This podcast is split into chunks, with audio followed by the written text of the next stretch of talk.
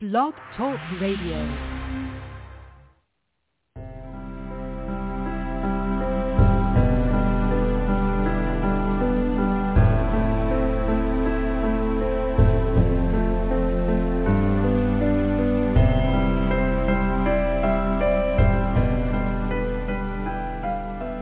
Welcome to Nightlight. Step away from the mainstream and gather around as we enlighten the world and our realities and travel this cosmic journey we call life. Join us as we share with you and provide that beacon that can guide us all to a better way. Explore with us as we examine a metaphysical montage of spiritual insights covering everything from the mundane to the magical, UFOs to unicorns, and everything in between.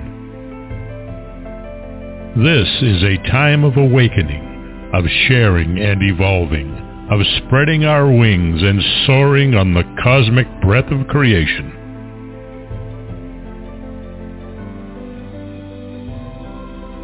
Come and join with other light-minded spirits as we weave our lights together to seek understanding, enlightenment, and with a little luck, some wisdom.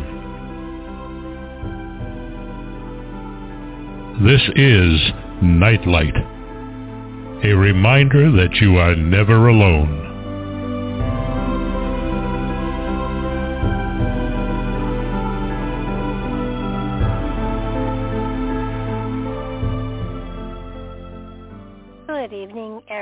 Everybody, and welcome to Neon Twilight on Nightlight Radio Network, um, along with your host, uh, Solaris Blue Raven. Uh, it, it's going to be an interesting evening, and I, I can't wait to get started because we're going to be going into some of some interesting material that, that we have uh, pulled out of Manly P. Hall's book, the secret teachings of all ages and uh, going to be interesting because it does open some stuff to questions and and in some cases it gives answers but not really sure whose answers they are. So let's get started and welcome to your show.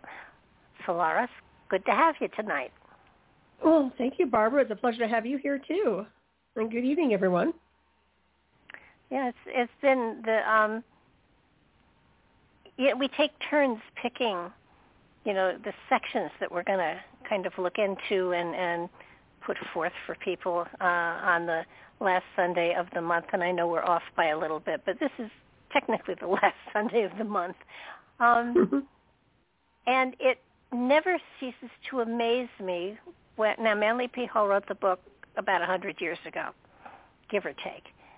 And the material I mean, he his source material was even older than that, like the Bible and Josephus and all of those guys. But mm-hmm. he brings up information that I don't think we've really delved into before. You know, we we've we've all heard about you know the Ark of the Covenant, and you know they carried it through the you know, the, in their battle towards, you know, going to the Holy Land and everything to to the the land that God had promised them.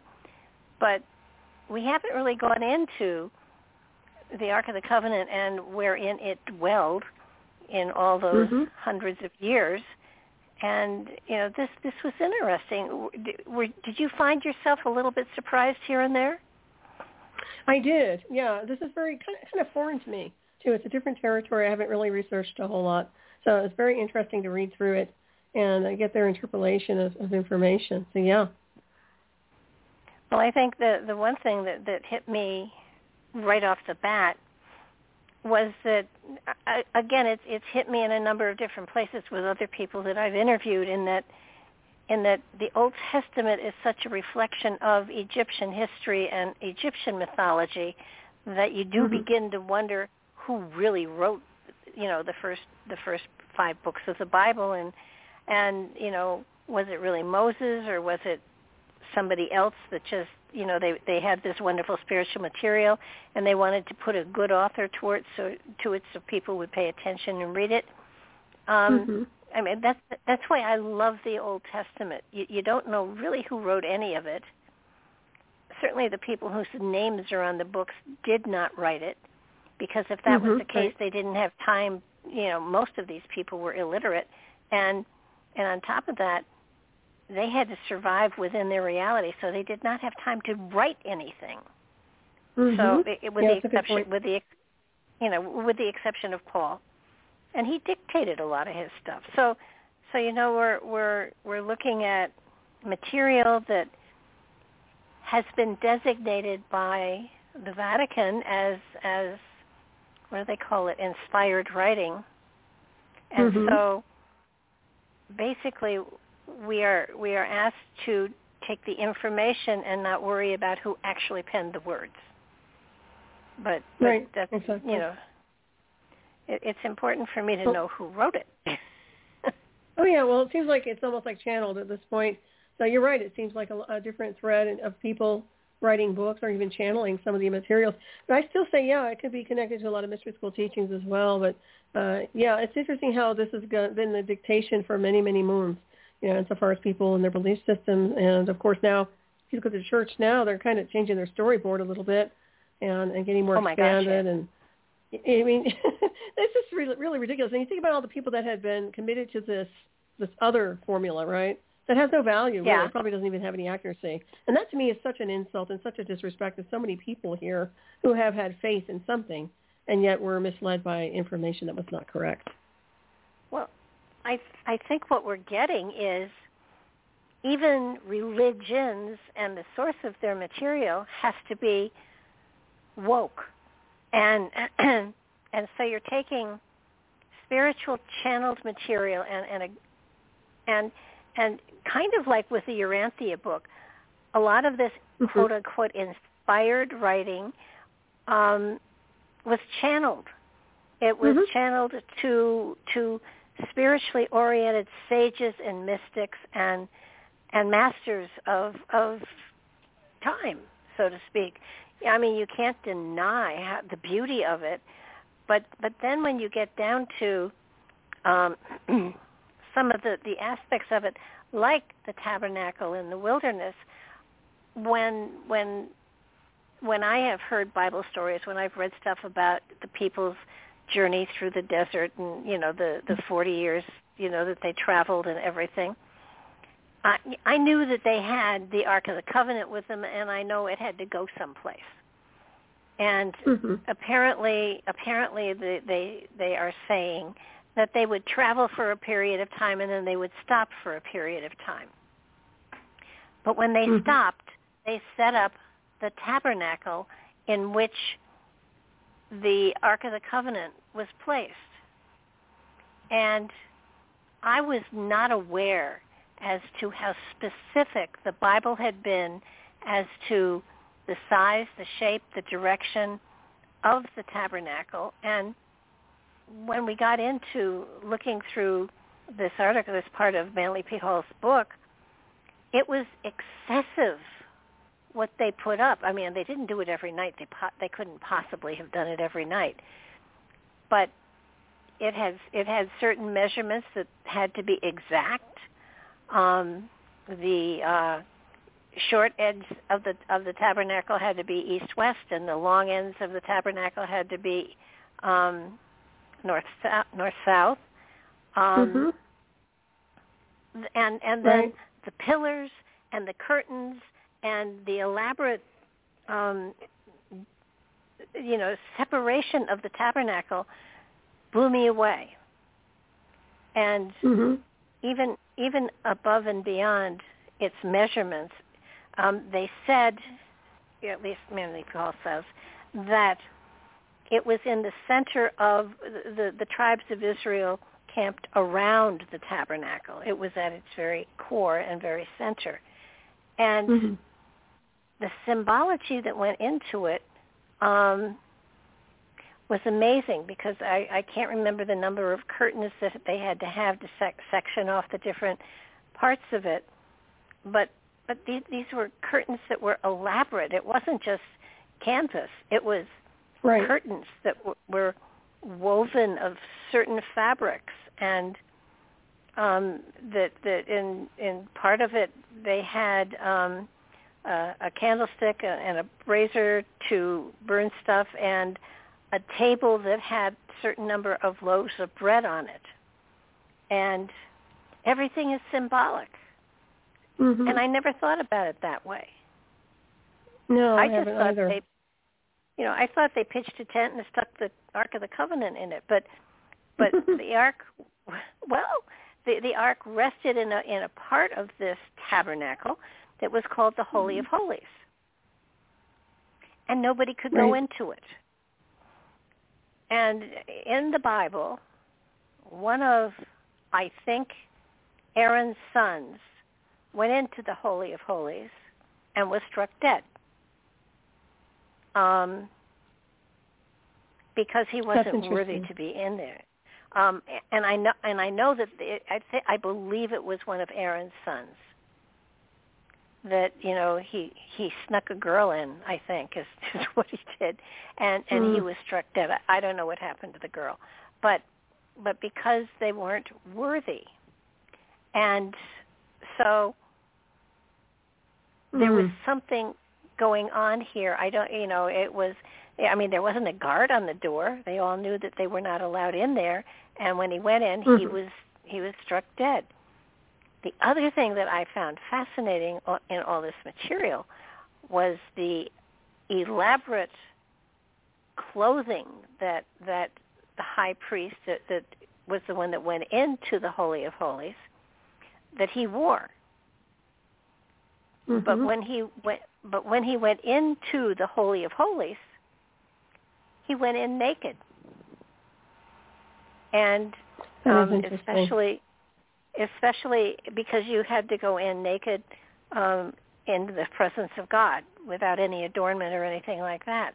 And they, they were saying that that um, especially when um, when when it, when Solomon's temple was built and it was put to rest there for the last time it was put to rest theoretically, but that the high priest goes in naked and they tie a rope around his foot in case he is not worthy and struck dead, they can pull him out because they can't That's so go in crazy. to get him. I'm sorry. I that mean, sound weird to you?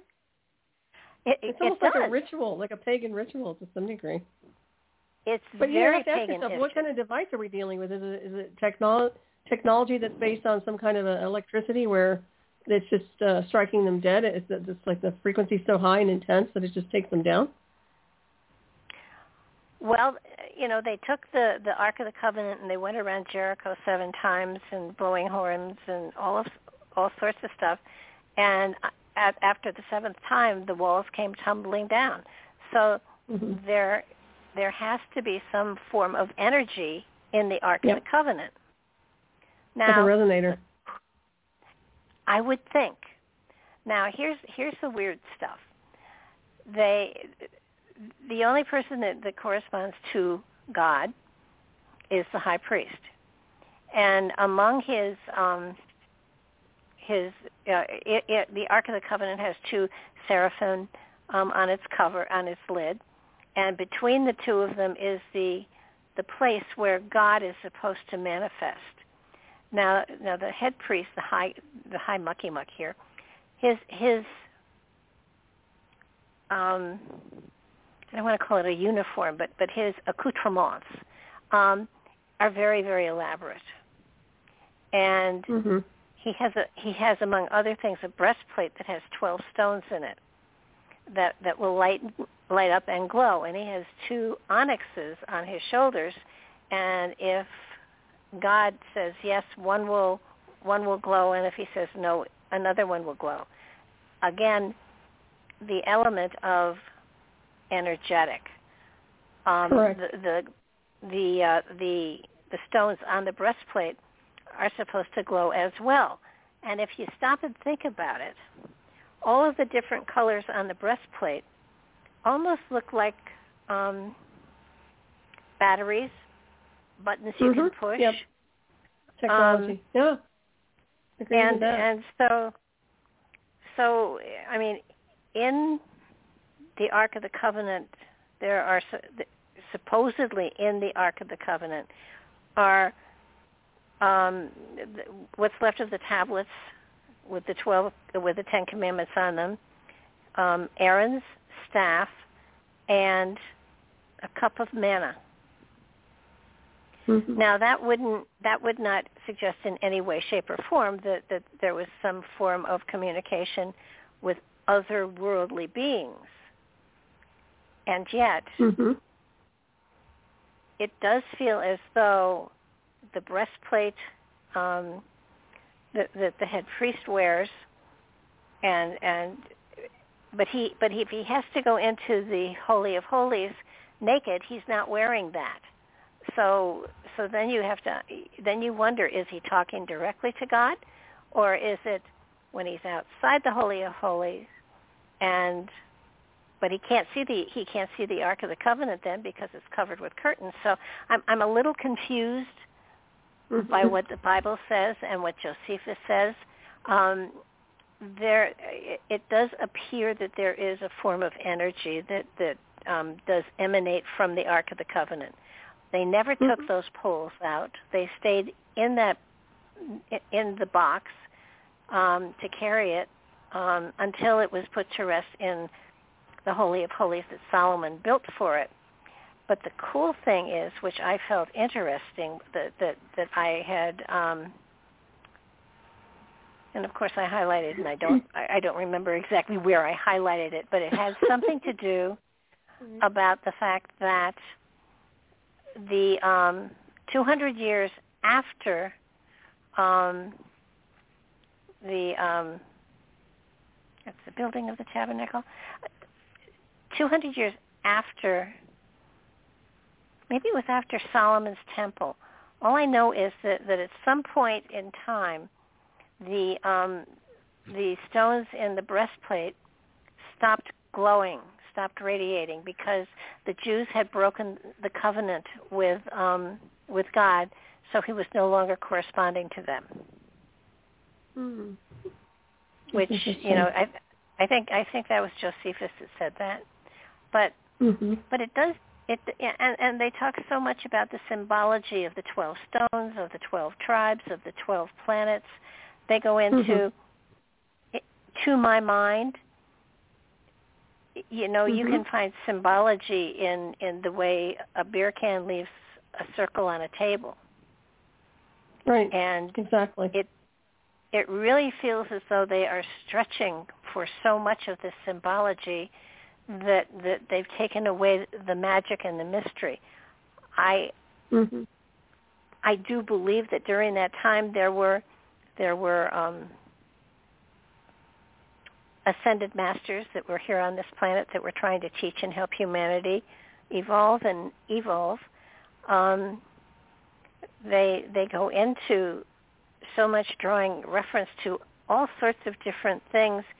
In one place, um, that Moses theoretically divided one room into three different chambers, in- into three different rooms, and that it corresponded to the first three degrees of Freemasonry. Mm-hmm. You know, and it's kind of it's kind of like give me a break. It could represent body, mind, and spirit. It could represent so many Right. different things. Mm-hmm. So- yeah, once again, it's interpretation. Yeah. The, yeah, and and and then again, you've got that the the theory that that Moses was actually Akhenaten, and that would Mhm. explain why so much of the material that is reflected in the Bible um, comes from Egyptian mythology. Right. Yeah, that's very true. Even right down to the Christ, Uh huh. Osiris. Yeah. So It's very interesting. Yeah, and I agree with you on that one. I think it's just based on the perception of the observer, whoever's decoding the material at the time, when you think about it. But it, it does seem like a metaphor for various things.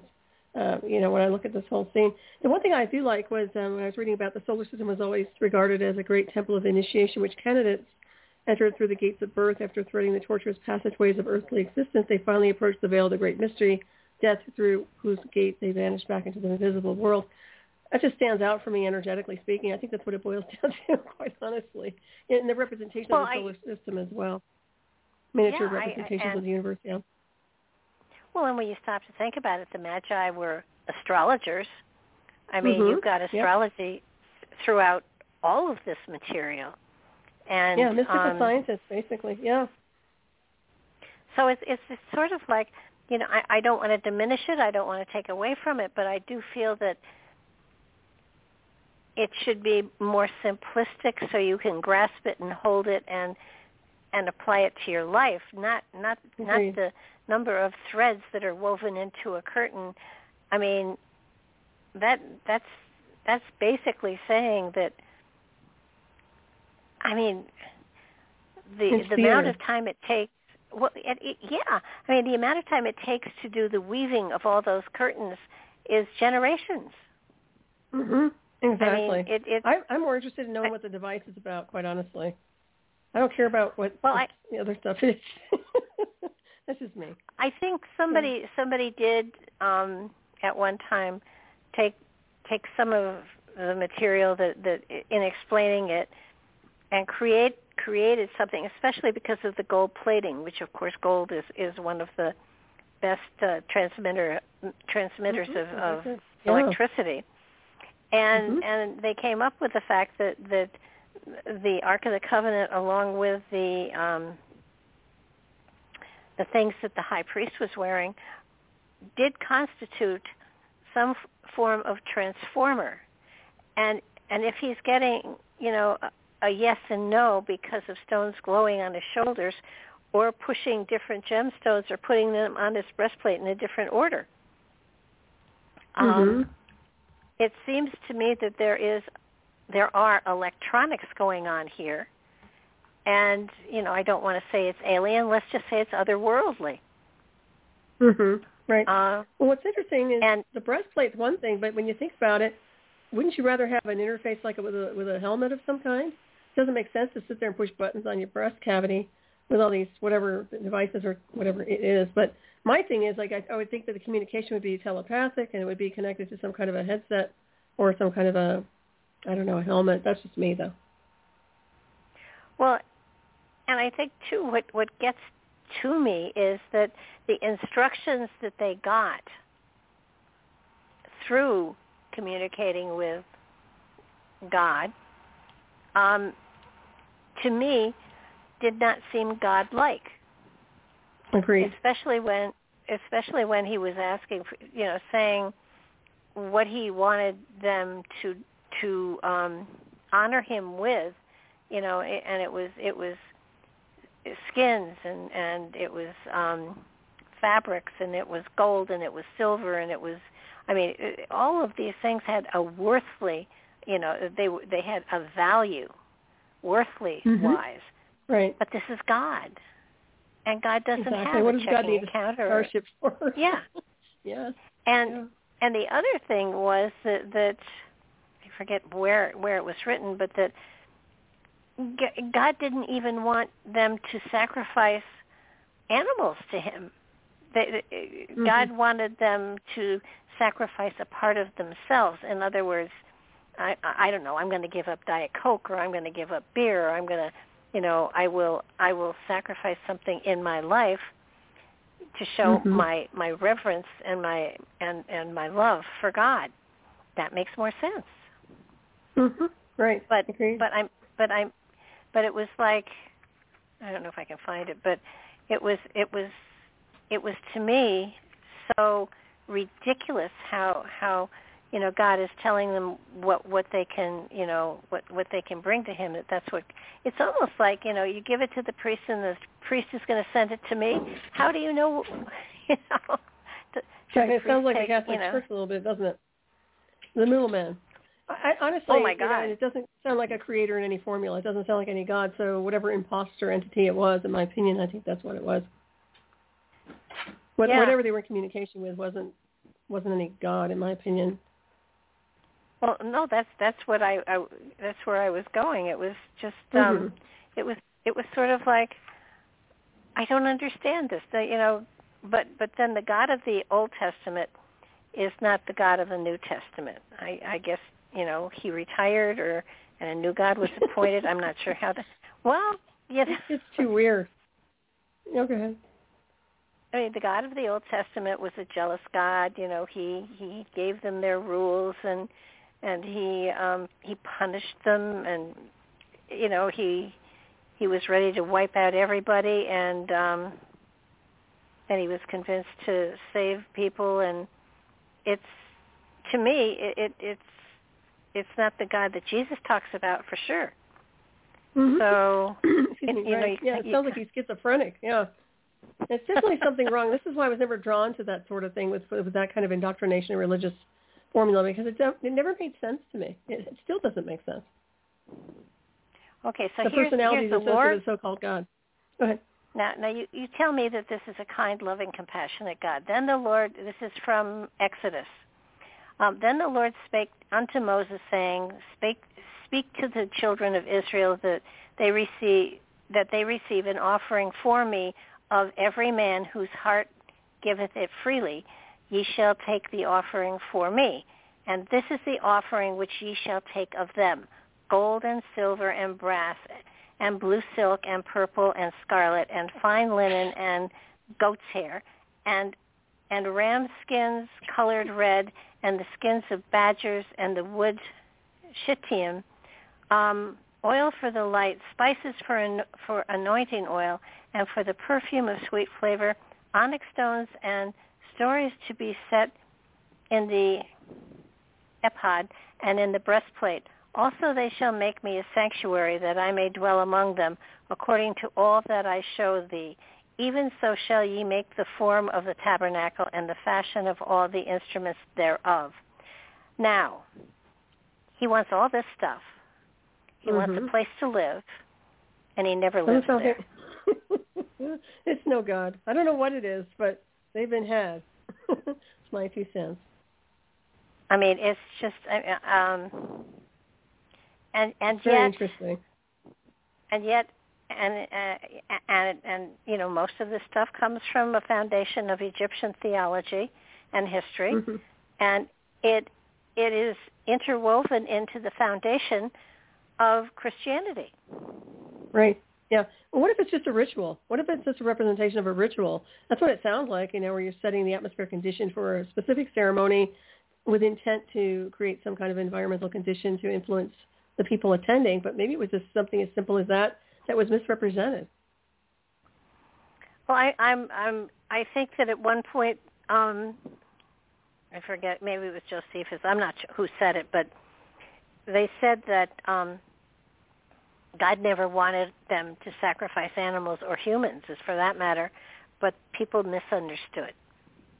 Mm-hmm. And and century after century after century, there have been sacrifices, and and in Revelations it talks about not only um, a, a, a temple being um, being erected at the um, Dome of the Rock, but also that there be sacrifices there, and I think they've got chickens and goats lined up, and I don't think that's the kind of sacrifice that God likes or wants. Mhm. Exactly. Yeah, none of it makes sense to me. Like I said, you know, I consider source creator source uh, not demanding anything really. Um, it, it's just more extensions of creation. So the whole theme, uh, the whole theme seems off to me on so many different levels. But yeah, anything that requests that kind of a uh, sacrifice and blood sacrifice to me is no god. no, and and you know the, the, the uh, now now if you want to get into the inspired words and the inspired works, um, I'm all for it. Uh, Mhm. What Jesus preached, absolutely, you know, Mhm. absolutely. But Christianity isn't that anymore either. So No. y- you know, I, I think that, and and don't get me wrong, I'm I'm I'm a religious person. I'm a spiritual person, but when you Mhm. look at if if you look at all of this stuff from an educated point of view, you can see the symbology in it to a point. Um, if if you look at you know them carrying the ark before them in in their travels, it's it's very similar to what Akhenaten did when he was at war with a certain and this is this is hundreds of years earlier um, where he was at, he had the ark that that he carried with him in war, that had the ashes of, I, I believe, his father in it, and it was called Mhm. an ark. So, I'm wondering if those people who put together the Bible were grabbing material from all over the place to to create a foundation, and that that their story that they're weaving in in the first five chapters for sure are are they they hold symbolic symbology for the foundation of a faith or or or a group Mhm. and and and I I don't I don't know if in the first in Genesis I just don't know if they are trying to explain the Israel's plight because the, the, New Testament is definitely a testament that has been written for the foundation of Christianity from Paul. But but the Old Testament is I think trying to give us an idea as to the plight of the Israelites and how you know how they suffered and and you know made their way to uh, create and found uh, you know the Jewish religion. I don't know, but the Mhm. more I read about this, um, the more I began to think, um, you know, where does religion come from? Exactly. And, and yeah. do we do we need to have um, everybody has a connection with God. Everybody has a part of God within them.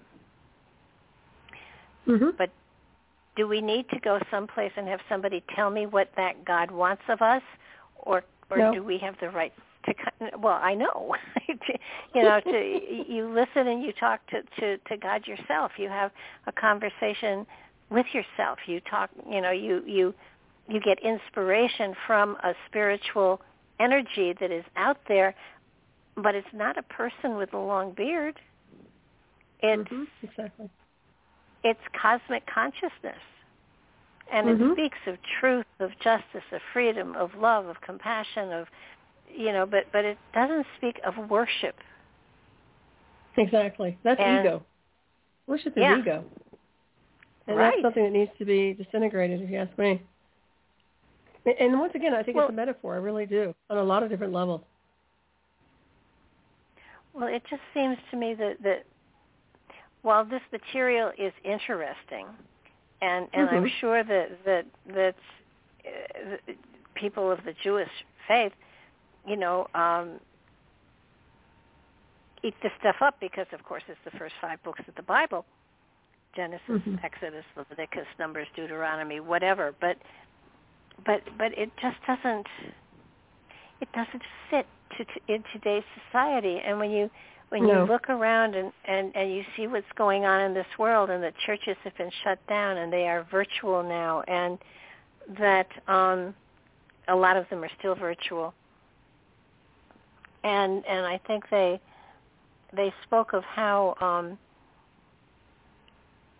very wise mystics had had words that they gave to others that came up along the way that would help people to understand the meaning behind the symbology in all of this. And I think I think the fact that, that those unspo- those words that should not be spo- written down um, and are only spoken by those who are h- highly initiated, somewhere along the line it got the link got broken Mhm. I agree. because you know there may be words that have a resonance that have a vibration that would open us to a greater understanding of Yep. creation and everything in it Right, universal sounding. Well, that that leads us to the halls of Amenti again. When it comes down to it, I think that's more accurate than than this information here. well yeah When it comes down to was that- timelessness and yeah, it's more appropriate for every timeline. For the illusion of space time, it's appropriate. This is not. This is very limited. It's almost Well, written out of ego. Oh God, yeah, and and at one point they were talking about how some of the, let's see, how some of the mystical information came from the survivors of Atlantis, which pulls you into um, um, Hermes and and and um, the emerald tablets of um, Thoth, because Mhm. he was a they were survivors of Atlantis that came to Egypt that created a dynasty there. And the halls of Amenti and all of that's there. And yet they don't go into that. But but they do say that their culture, you know, was founded by survivors of Atlantis. That that's in this Mhm. material that that Right. uh, you know, that that the Egyptians really were were cultivated by by the survivors of Atlantis, which would be Thoth, which brings in the Emerald Tablets and the Halls of Amenti, and in none of that material does it call for the um, the ceremony and tradition of all of this stuff. Exactly. I agree. It's like they misrepresented what they uh, had, little bits of information that they did have, they misrepresented completely. They missed the mark. And it has a lot to do with the initiates, too. Sacred Mystery School teachings, ancient Mystery School teachings, also associated with the Atlantean timeline, but also ancient Egypt. Yeah, I, I think there was a huge uh, gap there. There was something going on, a disconnect for sure. Mis-. Well, you know, we- misinterpretation we- information, yeah. We go through. I mean, and we're talking thousands of years here. hmm but but you know as a culture as a race we do have have our high points and our low points. You know if they go into the root races they've got gold silver tin and then um what's the what's the bottom one? It's it's air they call it aryan. It's it's you know totally human like like caveman ish and we we cycle through that time after time after time so that so that we lose all of the magic, literally magic, that we had at one point in time. We devolved, and and actually we're at the the very bottom of another one of those root races now, and in another 1600 years we'll cross over into a time of a golden age again. But but um, it seems to me that that that something has been lost in in all of this and when when i read this and i have a little background in in the bible and stuff like that um it it just doesn't feel right No, it doesn't you resonate know- at all. Yeah. i mean i seriously when we when when i think it was me that picked this when i picked it i It thought was. we were going to go oh damn um when i picked it i thought okay so the tabernacle and what housed it and maybe it's going to go into solomon's temple which is which is the last place the ark of the covenant was and it doesn't do any of that um Mm-mm. and and I was, you know, I first of all I was disappointed, and then I then I started to sit back and say, well, wait a minute, even their symbology doesn't make sense. I mean, to suddenly take the dividing of the tab one of the rooms in the tabernacle into three different rooms that represent the first three um three stages in Freemasonry. Freemasonry wasn't there then. Give me a break. Exactly. I mean, even if it was mystery school teachings, uh, which the Freemasons have copied to some degree, it still doesn't have any value. Yeah, it doesn't connect well. Well, their Arch of Well, Enoch like goes, goes all, you know, the, the Ark, Okay. the Ark of Enoch, uh, it- which is one of the, the levels of, of, of one of the higher um, stages in in in Freemasonry. I can't, I don't remember if it's the York or the other one, but but they go back into the founding of the Temple of Solomon, and and so I, I guess you can say that because they pull some of their material from the building of the Temple of Solomon, they kind of kind of rub up against you know their their different um, their different levels in Freemasonry, but um, this this material to me, uh, I mean, there there's symbology in the Bible, and then there's symbology, and and you know, you go into the uh, the the number twelve, and they they they list all of the different things that had twelve from from um, from, from you know the apostles and and the prophets and the patriarchs, and I, I mean, it, it just feels like they're grabbing at at straws trying to Mhm. make something more mystical and all they do is is complicate it and you, you kind of really want to go back and and and see just what was going on. Yeah, I mean, exactly. It, it's it, they've they've they've written a story, and they've based Mhm. a religion on it, and I agree. um, you That's know, what's if, so dangerous about wanted, it. So many lives have been sacrificed. I mean, people have been living for centuries under under a delusional program. If you ask me, when it comes down to Mhm. the information being inaccurate, it's such a it's such a disservice on so many levels. Mythology. well, you do begin, you do. Well, is- there's so so much. Um,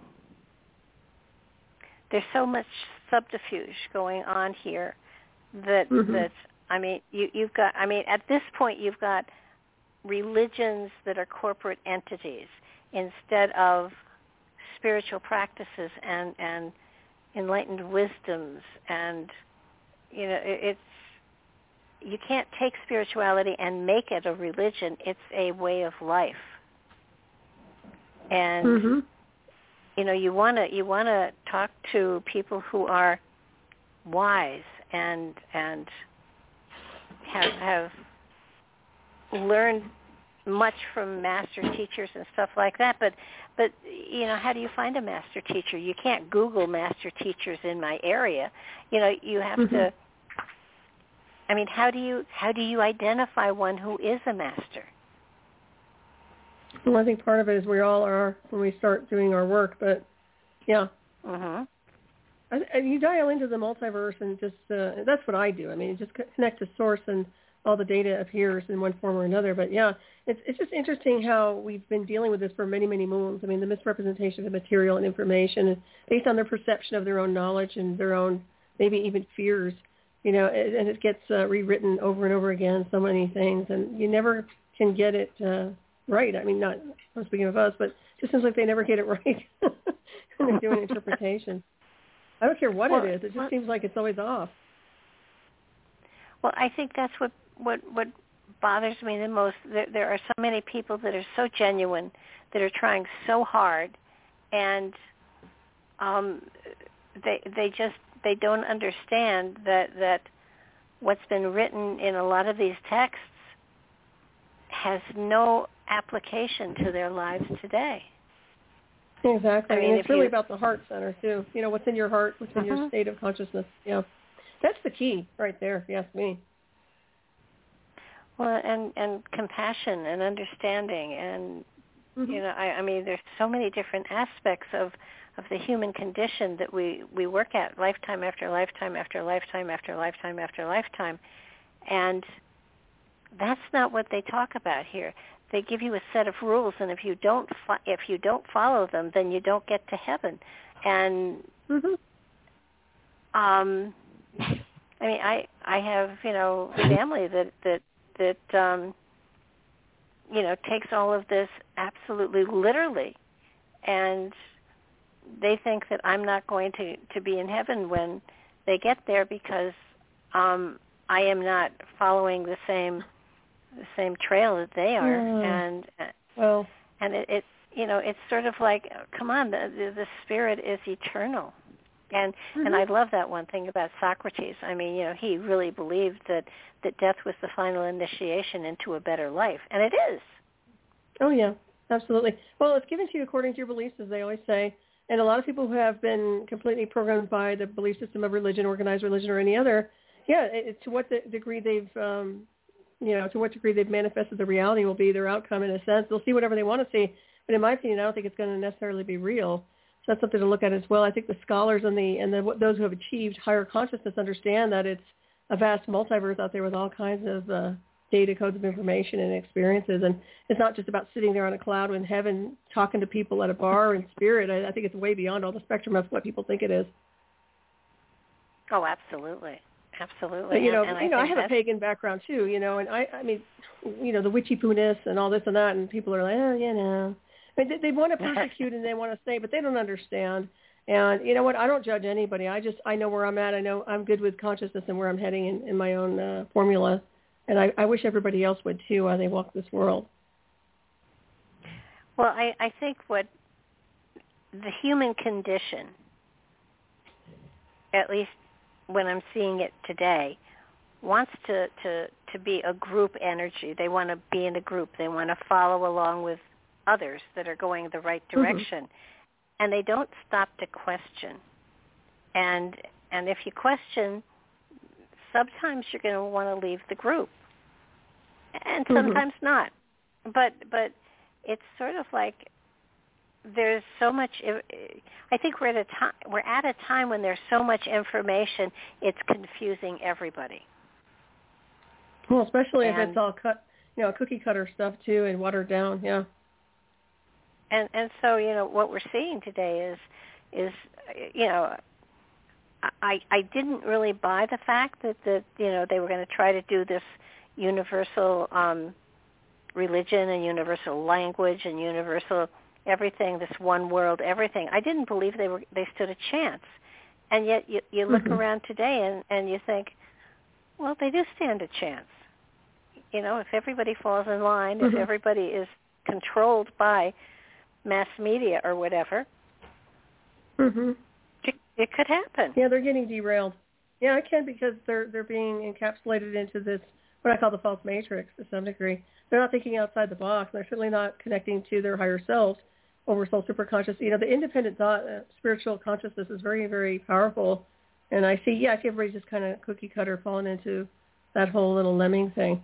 It's unfortunate, but uh-huh. it's happened before. It's happening again. But at the same time, there are always breakaway societies, and then, of course, the mystery schools of old are coming forward again, but they're going black again in the sense of, okay, well, people don't respect what we have to say, so I guess we'll go dark again. And I think that is going to happen at some point. I think that the, the data, we bring a lot of material and, and sacredness to our uh, state of consciousness out here with information, and eventually you'll probably, um, you know, books like that eventually get burned again. so you have to look at it on oh. that level too. I, I see it all kind of just repeating itself over and over again. But like we've talked about before, how many cycles do we have to go through? This is stupid. So at, at some point we have to just break over with the scene. That's me anyway. That's the way I am. Well, I, mean, no, I don't I want to keep going totally... on the carousel ride, you know. I it's do. Too, know. it's too much. well, it, it's you get seasick. Um, mm-hmm. There's there's there's um, there's that element here of uh, that, that I'm seeing that, that you know people just get so swept away. It's almost like it's it's um, you know they've they've talked about herd mentality, and and that's mm-hmm. what I'm seeing, and and right. it's it's like you know. And and sometimes things are not good for people, but they they stay with the herd anyhow. They don't pay attention to, you know, that doesn't work for me. Um, mm-hmm. and and people and when and people who want to be don't want to be different but don't want to go along with the herd are are then you know um it it's sort of like you know the blue eyed brown eyed study they did a long time ago in the schools they had the kids you know shun one color eye and and worship almost the other colored eye and and it was amazing how brutal those that had the power were to those that didn't have it. Mm-hmm. And it's scary. And and mm-hmm. and when you take when you take away um you know when when you take away school, when you take away religion, what do you have left? And and I mean, there are many parents out there that are fabulous teachers and are doing a great job with their children, and then there are those that don't. And um, mm-hmm with society today, you kind of just back off and say, "Oh my goodness, what's going on?" And and when you look at, at all this material that, that you know Manly P. Hall put out there, and some of it is fascinating. Some of it, I mean, this material, mm-hmm. I read, I've read through it a couple of times, and all I could think of was, that doesn't work. I mean, if this right. is what, if this is what they were that they've they've said, if this is what the general public thought, uh, uh, that's scary. It's terribly mm-hmm. scary. And mm-hmm. and the yeah, the the, ele- the the element of putting um, the symbolism into it, you you can you can find symbolism in everything, and it doesn't necessarily mean it was meant to be there. Mm-hmm. And and and so you know when you when you get through the records that are out there, like when the Romans, you know, sacked Solomon's temple and took, you know, all of the treasures that they took. Among, among we spoke earlier, among among one of the things they took was this huge um, candlestick, candle Mhm. ar- arbor, and I have always thought that that that had to be a menorah, you know, symbolizing, you know, the the oil in the lamp that lasted so long and stuff like that. But it wasn't. It was Mhm. just a candlestick, a, a big gold candlestick, and um, Right. so that that blew me away. That was one of my holy mackerel. I didn't realize that, you know, things. But but you know, it's it's sort of like this whole thing is is making me question, you know, the the the Exodus in and of itself. Mhm. When you when you look at the the the amount of space they were lost in for 40 years, I mean, come on. If you're just following the North Star, you got to get across that territory. Um, you can't be Right. lost for 40 years. You just can't be. And the thing is, yeah, that's generations. You know, forty years. You know, think about it. What can happen in forty years, right? Well, I think I think what what um, what the Bible says is that that he decided that they would wander for 40 years, so the generation that was afraid to take action would have passed away, so he'd have a new generation of of people that were more soldier-like that would be able to get out there and conquer the promised land. hmm Right. When you think about that, though, once again, it could have been a metaphor, theoretically speaking, for um, just being slept for 40 years. Not necessarily being in that particular environmental condition, but just being uh, slept, non-productive. I mean, that's just me looking at a whole different level. but but you never know. I mean, like I said, if everything's a metaphor and if it's all written in a different kind of a formula, then you could look at it on that level as well. It seems Well, you have dysfunctional your- to me, to be honest with you. Oh, of course it is. But you have your Mhm. mystery. You have your your your your your your wisdom seekers, the teachers of wisdom, and and and they're here in every generation, and yet I haven't seen them in this generation. And you know, maybe I'm not looking in the right places. Oh, the upcoming But- one? Yeah, I agree. Um, They're it's just you know, well, there's in in some of the material that I've read lately, they talk about um, a gathering of of the masters, the shining ones, whatever you want to call them. I believe they're interdimensional. I do believe that they are um, masters of, of insight and cosmic wisdom. And it's said that many generations ago, the center of spirituality on the planet, and I'm talking maybe hundreds of thousands of years, possibly more, um, was in the Gobi Desert. And in 2024, they are scheduled to reassemble in the Gobi Desert to see if if they if it's time for them to come again or if they're going to let the wheel pass by again. That's interesting. That's supposed to be a huge year, too, for um, major Earth activities, Really? galactic. Yeah, on a galactic scale. Yeah, there's a lot going to be going on there. So that's interesting that that correlation's there. Who, where, I think that was from one of your guests, wasn't it? That particular bit of information that was about the Gobi Desert, or Um, no? Uh yeah, I I think it was um Lindsay. Uh his Okay, yeah, it sounds familiar. Yeah, and and it's it's fascinating because the the teachers of wisdom that that he talks about, I've run across in the uh, O'Brien material and the Shining Ones. Um, I've Mhm. run across it with um, the material. Um, I don't know if it's great.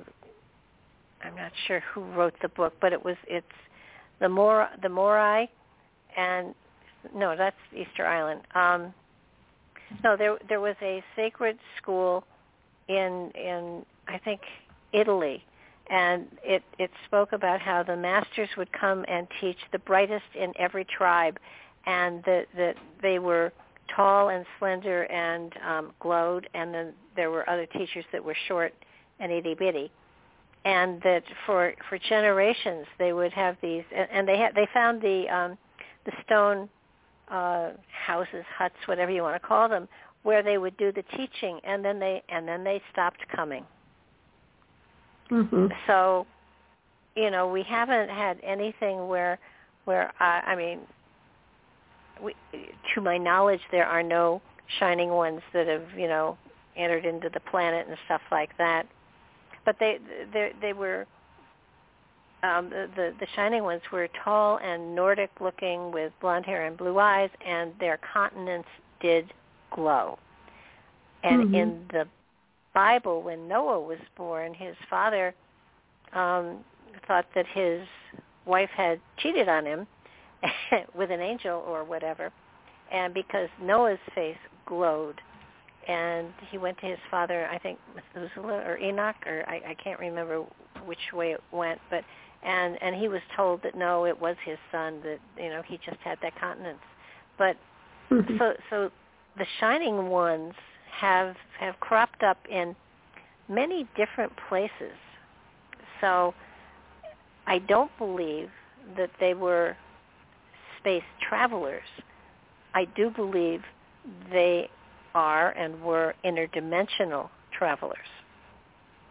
Mm, that's interesting. Hmm, And that- They came through a portal and their purpose was to trigger consciousness to go to the next step of evolution. It was Mhm. to open the consciousness of humanity and not to not to teach them anything but to except to how to open the inner portals to get to that place of information within themselves. Mhm. And to me that's what a mystical teacher does. I was gonna say we're doing that here, but and I don't say that with arrogance. I'm just saying, yeah, we share wisdom and enlightenment beings who are enlightened share their share their wisdom, and other people get it. It's like DNA activation, right? Through osmosis or Yeah. evolution of spirit. But people get it. It's a chain reaction, and uh, that used to be very popular. I'm not sure, like you were talking about earlier with the generations, if it's really going that way now. But there's definitely that osmosis effect where people start to pick it up. And that comes from inspiration coming from our multidimensional celestial heritage, whatever you want to call it, in my opinion. That's the light language that we represent in a different form. Yeah. Yeah, I think we've been bringing it here all along, all of us. Uh, not all, everyone, but beings like us who have the data. A lot of good data. Not everything, but, you know. Yeah. It's very I- I- interesting. you're- we're we're obviously here, so there's a reason. You know, it's not. Yeah, well, but we have. What have you been doing all your life? Most of your life teaching. Uh, you're, you're sharing your information. You're educating people on whether it's schools or whether it's spirituality and consciousness. You're putting them on the path of higher consciousness, and that's that is exactly what the ascended master consciousness does. I mean, it just, that's what we do, or, or travelers, whatever you want to call us. So, I mean, you know, if you look Yeah. at us as outside the personality and just look at the soul spirit frequency, absolutely, yeah, without ego. I say that. You know, it's just about energy and enlightenment. Well, yeah, and that's what you do too. That's what you do with Mhm. your radio shows. You know, you you put information out there. Yeah, Yeah, I, I've I mean, oh, your books, I and, and your one on can. transmutation. Well, yeah, and that's it. And I think I, I, I, I I do believe, you know, that, that as we as we grow, as we learn, as we put information out there in whatever way, shape, or form, whether it's writing a book or doing a radio show or whatever, we're opening, um, we're we're we're putting philosophies out there that people can touch into, and if they just say, "I wonder if," Mm-hmm. you you know if you can get to the place where frankly i always think if i can if i can get somebody you know angry or excited or whatever to the point where they're going to either try to prove me wrong or seek out material that'll prove me right. It so long as you get them curious enough to start digging you have absolutely your job here is done.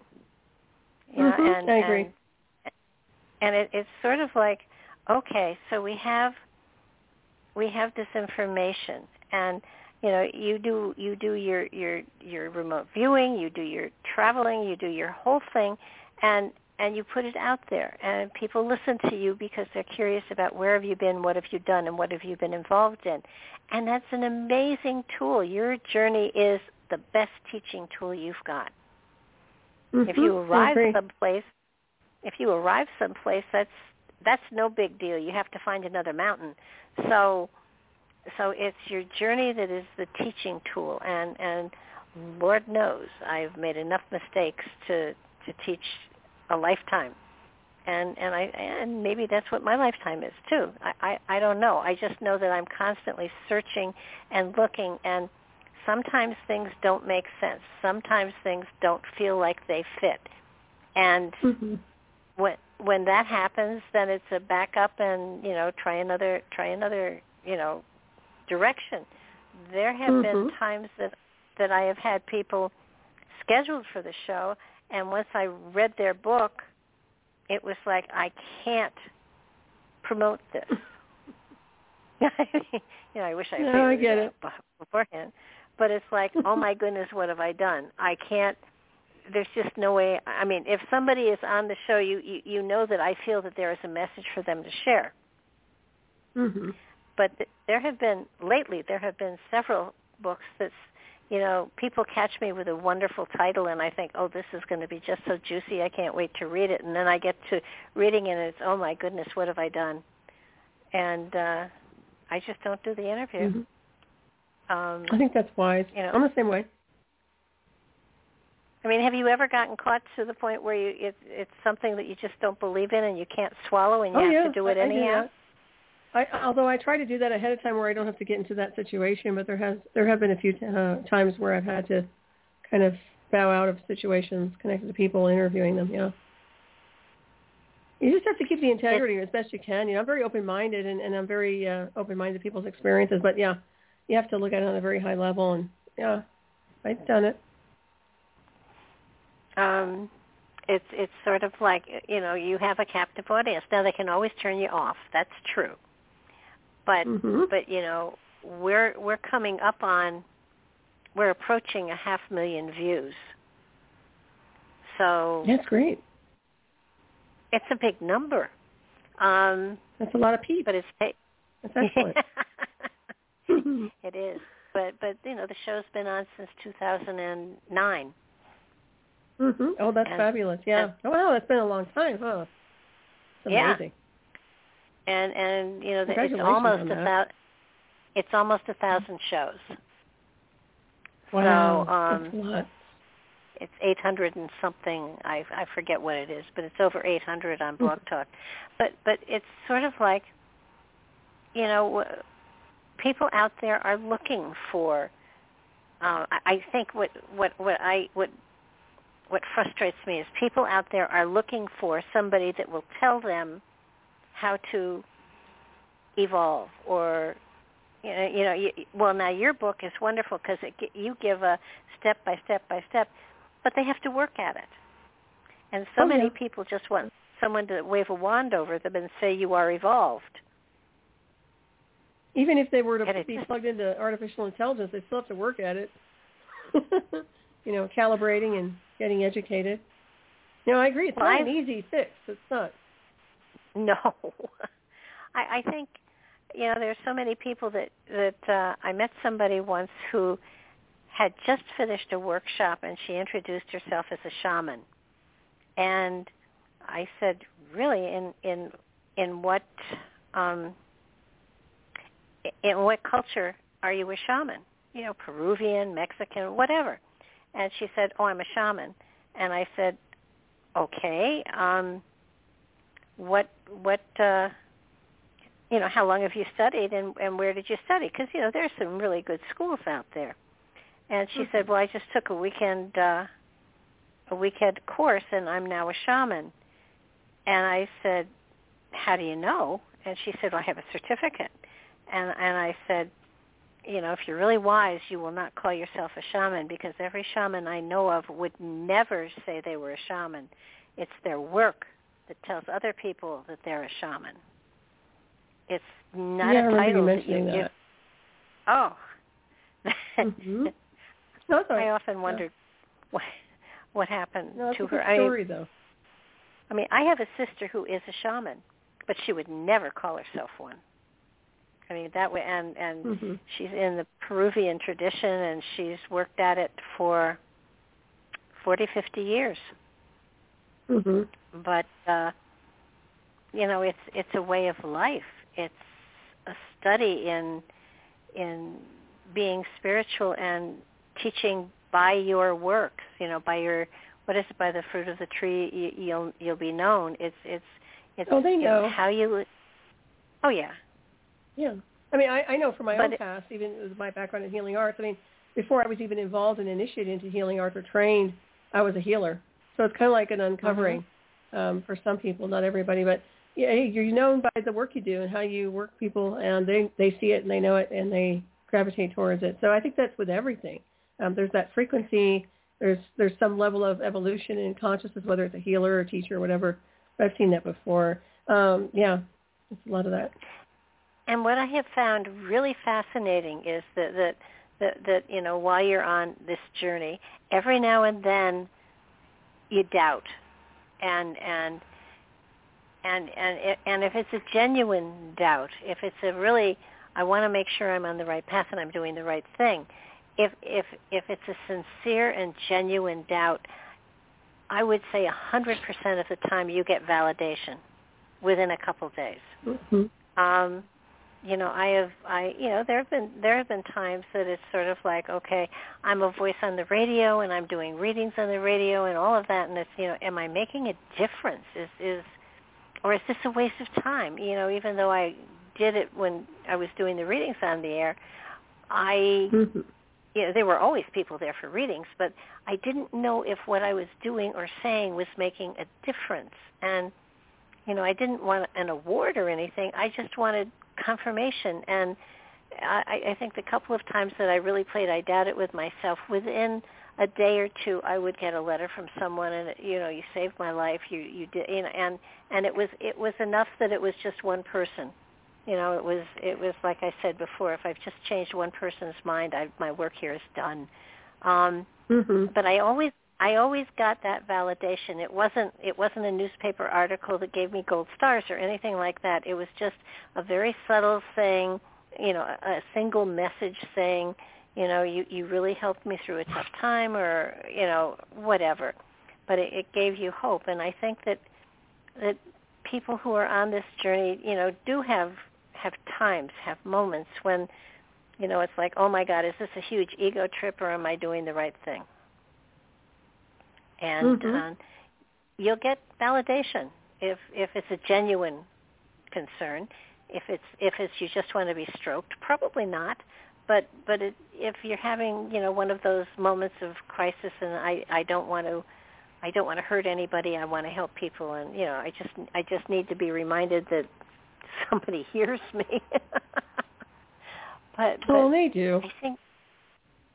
Oh yeah, no, uh, yes, no, I know that but but it's it's like you know it, it's like for instance I think this this show that I do with you is very beneficial to people because we're putting out information that that we have experienced personally and we're sharing you know um, mm-hmm. our own insights. And if people don't agree with them that's okay. And if people do agree with them they can they can they can buy Manly P. Hall's book. And, and I wouldn't suggest that. I'd say get it online. It's it's a big thick book. Mm-hmm. You know, if you want a good doorstop, it's a great book. But but you can mm. get it online. You can you can read the the articles that you know that we're we're going through, and and it's got a lot of wonderful material in it. It really does.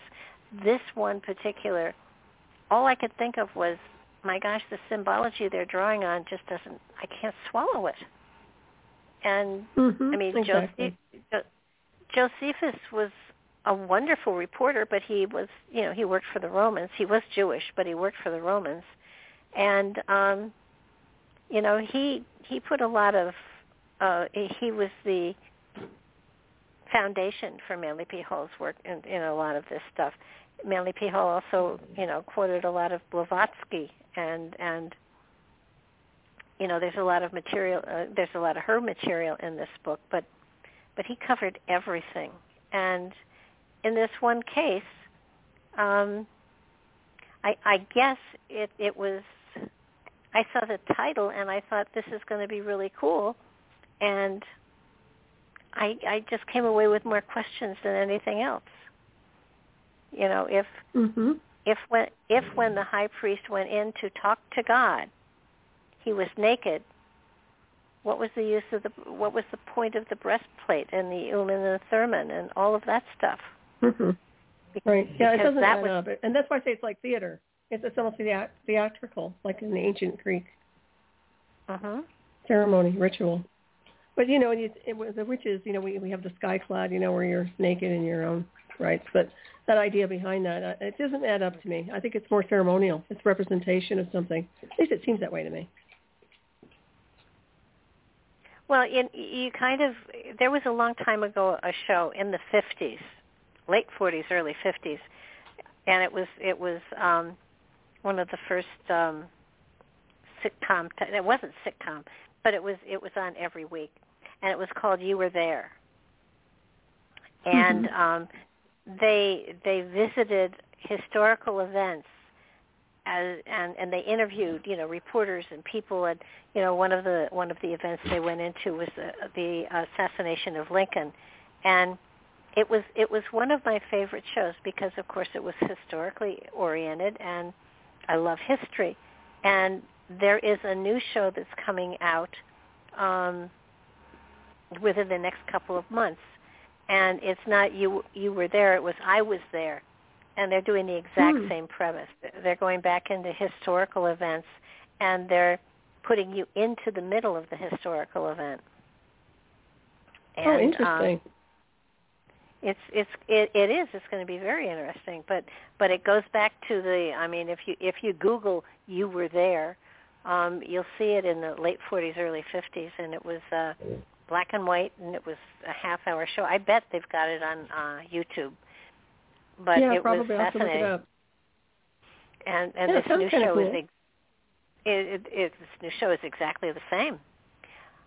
And you know what what I'm what I'm wondering is with today's society, with to, with the politics that are going on today, with the black ops that are out there, with the the um, my gosh, the space program that's out there, and, and all sorts of other things that are going on that the general public doesn't know about.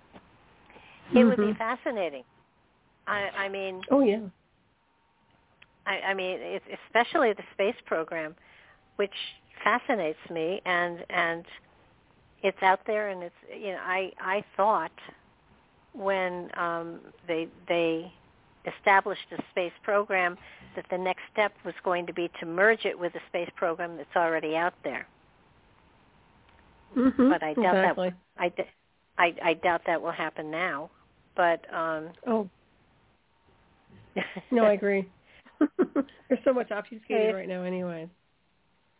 Yeah, so but but with that said, the fact that there is a space program out there, who is contr- who has control of it? It's certainly not our government. Who does have control of that space program? Well, the Black Space Program, I think it's a global network. I mean, I don't. I want to say alphabet agencies if you're talking about the United States of America, but I don't see it as an extraterrestrial influence in any formula. So we're talking about No. um, that which oversees military-industrial complex for U.S., but global intelligence networks or some formula connected in the underground. That's what it sounds like, anyway, for me when I look at it. Well, it's it's What do you just think? that I you know, I while I I do believe that there are um extraterrestrials out there and around, I think that they aren't as involved in our evolution as people are saying they are. Um they they Mhm, may be, exactly.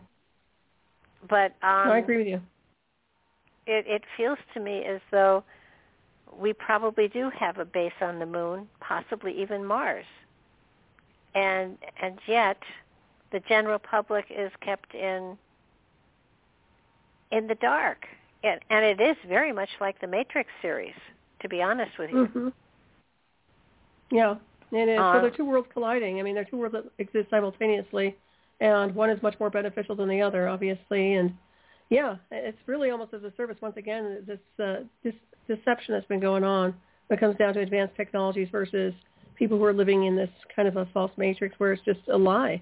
We're living in a dream, a world that has no value really when you look at it, except well, for I what mean, we, we put out in our energy. Well, when you look at science, uh, I I firmly believe that there is a cure for cancer, but big pharma hasn't put it out there because it's a corporation earning money and they'll lose money.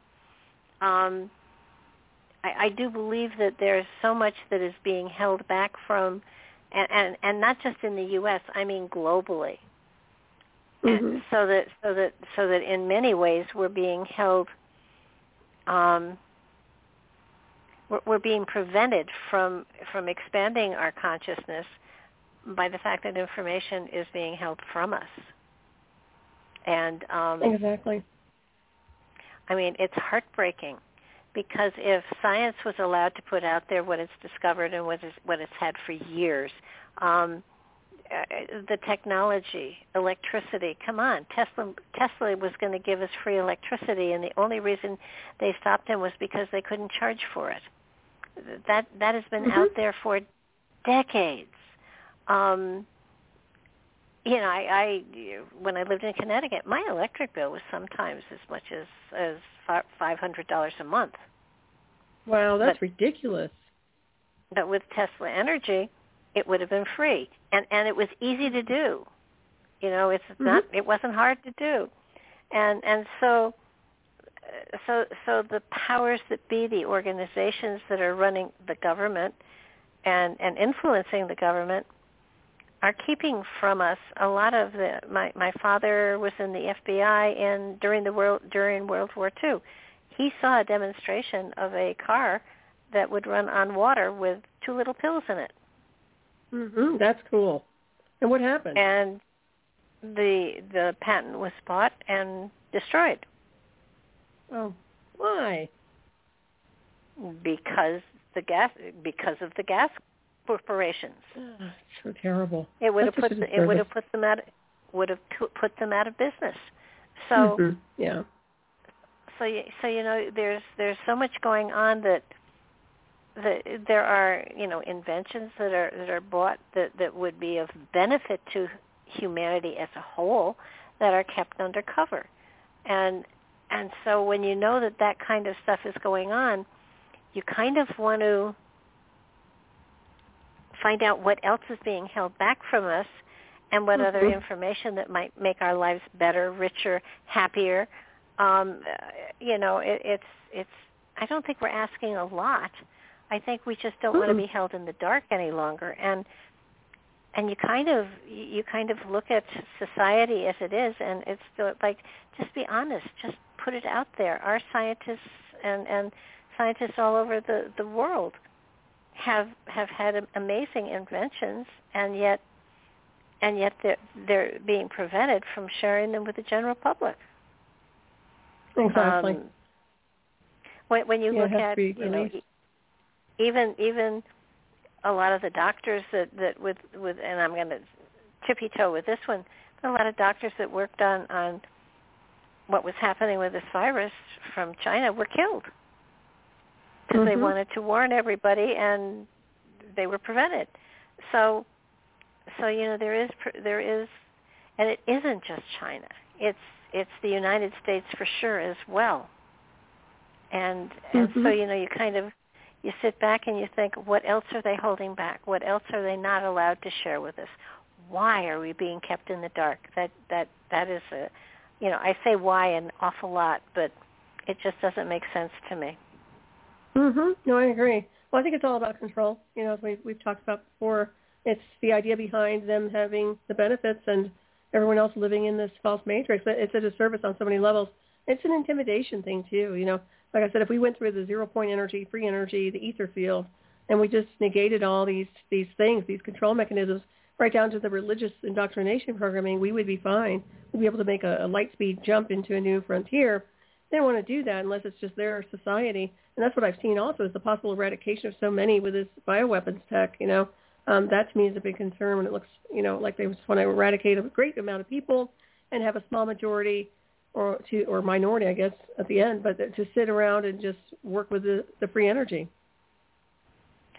Well, when when um, this whole thing happened, I, I went back to the Georgia Stones, and you know it was like, you know what they said that the population of the world should be, and it, it felt like it was it was meant to be a depopulation type thing, but it was hitting everybody, and so I'm more inclined to think this is a virus that got out out of hand by by accident, and mm-hmm. it hit the, it hit the whole world. So you know if it was if it was meant to hit a certain level of the population or a certain country or a certain anything, you know, it would have showed up. But this hit everyone. So to me, you can't you can't say that that it was one con- it, it, it, was, it was being developed as a bioweapon, but I don't think they meant to release it. I really don't. You know, I do. I think they meant to. Re- I did. I think they did it strategically and globally. I think they knew exactly what they were doing. That's just me. Okay. and, and you know, people I have the power to make that call. You have to ask who would have made that call, and the only person I can uh-huh. think of would be someone in the Vatican. So, could be some others I, I, involved. Yeah, you know that that's another thing that that um, that came up in in this uh, in this stuff about the tabernacle, in, in that um, the Pope apparently has the keys to the kingdom, literally, and that's nice. and and and yet um doesn't feel spiritual to me anymore and this no, is just not. me It's this not. is you're right. you know this this this is just my opinion and i don't want anybody to think i'm speaking you know uh, in, in any direction other than this is what i feel because i have no proof of anything it's just a feeling but it just seems to me that that that that they're not looking out for their their he they're supposed to be shepherds and they're not taking care of their sheep there's so much Mhm. starvation in the world there's so much poverty in the world and the Vatican has a huge amount of money and they could be helping people they could be helping countries they could and yet they're playing politics Yeah, they, they are politics. that- they're corporate politics. Yeah, they're, they're gatekeepers. There's no there's no doubt about it. I mean, they're the ones who are trying to control and yeah, unfortunate that they have so much access and a great deal of power. You know, look at the catacombs and, and all their secret um, Wow. you know archives of information that no one will have access to, plus the amount of money they have. So yeah, they're they're not doing anything in benefic- and beneficial in my opinion to anyone or for anyone here. So more about controlling and keeping everybody down which is going to go away. I mean, it, it, this all has to go away. It's non-productive. Well, where where do you see it actually happening? I mean, you know, let's look ahead, a decade. Mm-hmm. What do you Oh see? gosh, in I don't know if I'll be here in a decade. But if I look at it like that, we're looking at these big changes coming through, even with the galactic energies coming in. I mean, we're looking at, you know, I think we talked about 2022. This year is a huge year, but uh, of transition and change. But the next few years, I think, will be huge um, when it comes down to the possibility of reorganizing and going into a whole different space-time configuration. But we have to get everything zeroed out, which means all these corporations under the guise of government and religion need to be completely switched off and shut down, just like a program, just like a holographic program. All of it has to go. Anything that has that kind of control mechanism and has been a disservice for centuries and centuries has to go, in my opinion. I think it can be done, but it would take a huge movement insofar as people wanting that to change. It's almost like you know, if you if you change your thoughts, the world and the and the your whole space time changes with you. People don't want to Mhm. change; they want to be slept, and that's the biggest problem. They wonder why there's nothing changing. Oh, why is it always the same? Because they're not willing to go outside the box, like we were talking about earlier. Beings like us think Yeah. in the multiverse. We're part of that. They're not. So when I look at it, I, I have my own um, state of being where I, I know I'm moving to a different space time. Whether I'm here or not doesn't matter. That is the future if people want to step up into it. But you know, once again, it's like that ascension process. Ascension happens within. It, people activate, or can they go to the next level in their psyche? Can you imagine if everybody started to step up to the higher overtones of their own multidimensional blueprint? I mean, it would be phenomenal. We wouldn't have any Oh, yeah. going on here because their consciousness consciousness would be so advanced. They would have all the answers. They would have everything connected to how they we can work with the free energy and do this and that. But there's always these gatekeepers, and they don't belong. So, you know, that's the biggest problem we're running into. But it can't go like this anymore. So I think it's going to get neutralized. I really do. I, I think it will be neutralized. And one formula, whether it's with the Earth itself or incoming, something's got to give here. Well, I I have seen um, I usually do um, a, a forecast for every new year. I didn't. I haven't done it yet for this year, and I keep seeing the borders of countries and the borders of states changing. That's and, about right. We don't even have a border now, so like non-existent yes, this currently. Is, this is true. This is true. Um, but I'm seeing, you know, I, I, I keep thinking the potential here is for a family of man and woman, or, mm-hmm. or man as, as as a species, and and it feels to me as though um, there's going to be a merging, but a peaceful merging, and I you know I don't see it yet, and and so that's mm-hmm. that's why I, I think I stepped back and said, nah, not this not this year. Um, well, I think, I think you should put it out. When you say the merging, are you looking at different countries merging with the United States? I, I'm seeing a, a more more of a more of a um, oh gosh, more of a continent merging. Mm, very interesting. Okay, yeah, I can see that. So that so well, that everything's so changing, that it's yeah. not so that so that so that you know people are coming together, are coming together. They're not being forced together. There's a coming together and mm-hmm. and so that there will be it, it feels as though like um like Great Britain will no longer control the different areas that it controls. Great Britain will control England. Mm-hmm. Period. And and so we have North and South America. I, I see the possibility of, of North and South America blending together for a, a, a solid, uh, uh, continuous um, union of, of, of energies, so that mm-hmm. so that mm-hmm. there's not so that yes, our borders will not be be there anymore, but but it does feel as though there will also be a you know uh, an understanding that there's a, a I think at one point in time they were trying to merge Mexico and um, Canada and the United States together. They even mm-hmm. had yeah, a, they a they they even had a kind of um uh a money unit that that was going to be you know this like they have the euro um, so that it was a, it was money that could transfer back and forth and up and down, and there wouldn't be a different rate and change and stuff like that. It it feels mm-hmm. to me as though um, the continents are almost going to determine the the framework of um, the people that are that are on that continent. So it's it's going to be interesting. I just I don't see war, but I do see, you know, some countries losing their identity being blended into, um, and it's not going to be called like the United States and North America and South America. It will be a for that for that energetic. It will it will have its own name. We we will be mm-hmm. c- citizens of a continent instead of a country. I don't think countries are that. going to survive. I, I think I you're think, right. Uh, I think you're spot on. You should put it out. No, you actually should put that out since you've already put it out anyway. but you're right. I think you're. I think you're very accurate with that. And then after that, I see the plates shifting. And I feel that if we if we do become one country, if we do become one group, I think the plates, the continental plates, are going to shift us back into a single um, landmass, and at that point in time, we will be a one world. But I don't think well, it's going to be sense. a. I don't think we're going. To, it's going to be political. I think it's going to be geographical. That makes a lot of sense to me. Yeah. And as, with well, much what, as uh, we're, we're dealing with the earth changes too, and so much is happening. Yeah, it makes sense that lineup.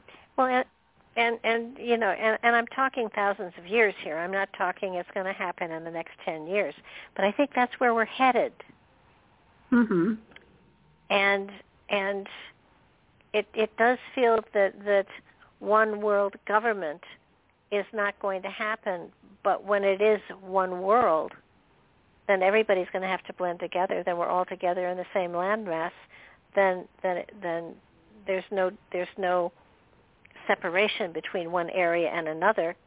And at that point, language will come into a one world language, and most probably, spiritually speaking, there will be a one world spiritual focus, not not religion, mm-hmm. because I don't think re- I do not think religion is going to survive, but spirituality mm-hmm. and spiritual concepts absolutely will. will. Mhm. Yeah, I agree with that as well. Yeah.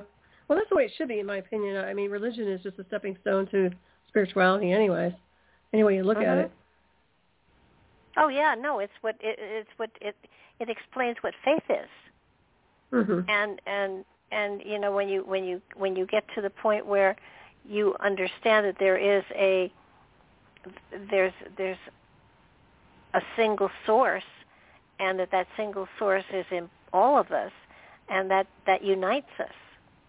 And and you know the spirit is what's the important thing because the spirit is eternal. So spirituality makes sense to understand the travel of the spirit through time in evolution. Mhm and yeah. you know ind- individual religions you know have their own little stories and have but but but they're only but see those individual individual religions have their own stories but all of their stories and all of the religious stuff and all of the religious stories and and and philosophies and all of that they are only they they only apply to humans on the earth they don't mm-hmm. have a universal they don't have a universal flavor exactly. so that so that we're we're very primitive with religion and and when you move into a more spiritual focus and philosophy you know, now you're talking cosmic stuff. And and I think what, what, what gets to me the most is all of this stuff that's going on with the different religions, all of you know the Bibles and the and the, was it Egyptian or was it Israel or was it a, it it it doesn't matter. It only applies to humans on the planet Earth at this particular point in time. Mhm. Yeah, and, that's why I like the timeless aspects of consciousness where none of that factors in. Yeah, none of we're, it. We're timeless beings of, anyway. We're cosmic beings. Yeah, so we, we need to be stepping up into that field.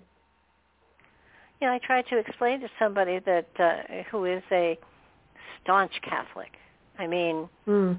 he's re- he's religiously Catholic, and and and when I was trying to explain how when you go beyond the earth you're into a universal concept.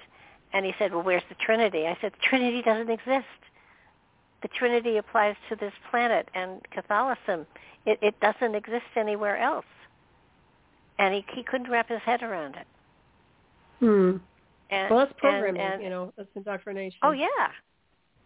Oh, oh. That's how yes. everybody is. Anybody who's religious is like that. They're not, and it will be given to them according to their beliefs, like I said before. But they should be careful because that's a fabric they'll see as they exit the earth.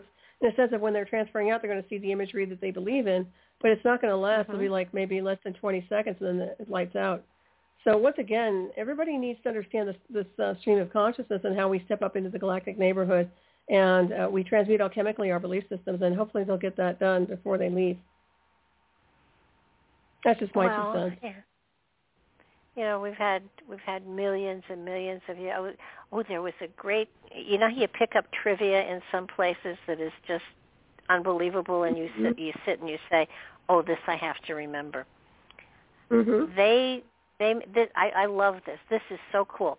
They made um, a discovery that human DNA changes every I don't know if it's sixteen thousand years or whatever. It, it, it's a huge amount of millions of years maybe, but they discovered that that every certain period of time, human DNA changes. There are alterations. There are um, there are uh, you know mutations and stuff like that and so they they they figured out that there was this set time frame where where changes happen and they started to take it back to see where did the human DNA start? Where where does it have nowhere else to go? There are no more mutations. It it it's you know, it's uh, it's it's pristine. It's perfect. It's genuine. And they found that it was 900 million years ago. Now, Hmm. the Earth is. Do do you know basically how old the Earth is? Well, in my illusion of space time, I would say beyond 26 billion, but that's just me. Go ahead. I know. Well, they they, don't want to they have that. Go ahead. compu- they they have computed that the the planet Earth is 400 million years old. Mm, okay. The human Okay. DNA is 900 million years old, Mhm. Yep. It's not from which here. which which tells you that that our DNA is not from planet Earth. Correct. Yeah. I don't think their numbers are right, but that's just you know. Well, I think I think in right. general I mean, yeah, the we're con- not from here. Go ahead. I'm Yeah. sorry. Go ahead. but this was just science actually proving we're not from here, which is kind of Right. cool. Oh, it's great. Uh, The- it's a the- great article. No, I like to see more of that. So, so what's the problem, everybody? Step up to the galactic neighborhood now. Well, We're yeah, I mean it's kind of like we we came from somewhere, Our- Mhm, and our yeah. DNA was hu- was human was was the DNA that we got right now. You know, although mutated grandly through time, but um, but but our source, where we came from, is twice as old as the planet that we're living on. Yeah, we're definitely not from here. Well, if you look at it too, and I, I've always had a problem with people saying we're human, we're not human, and I've always said that we have biosuits and star bodies, and you know, you know the human Uh-huh. terminology is generic here on this world. It's what they say here. It's you know the talk of the town, but that's not what we are. So yeah, if you look at us as, as cosmic beings, as, as uh, descendants of the visitors, so to speak, and which I've written about in Alien Intelligence, yeah, absolutely. And that does uh, that kind of validates an awful lot for me too. Um, nothing new under the sun, but yeah, that's a nice confirmation. Yeah, it was. Um, it was. Where was it from? It was from um, a, a radio show that William Shatner did, and it was William Shatner and Al- Ancient Aliens, and he had a whole bunch of people at the table. He had, uh, you know, Giorgio there, and um, he had um, Michael Carter there, and he had David Hatcher there, Childress, um, and a couple of other, and, and a scientist, and and it was the scientist that brought this forward, and I I could be wrong. It, it could be, you know, she may have been talking billions of years or millions of years, but but basically, the, the concept was that our DNA is twice as old as the planet we're living on. hmm When was this? Is this a recent? It must be recent. Yeah, Recent video? it, it it was.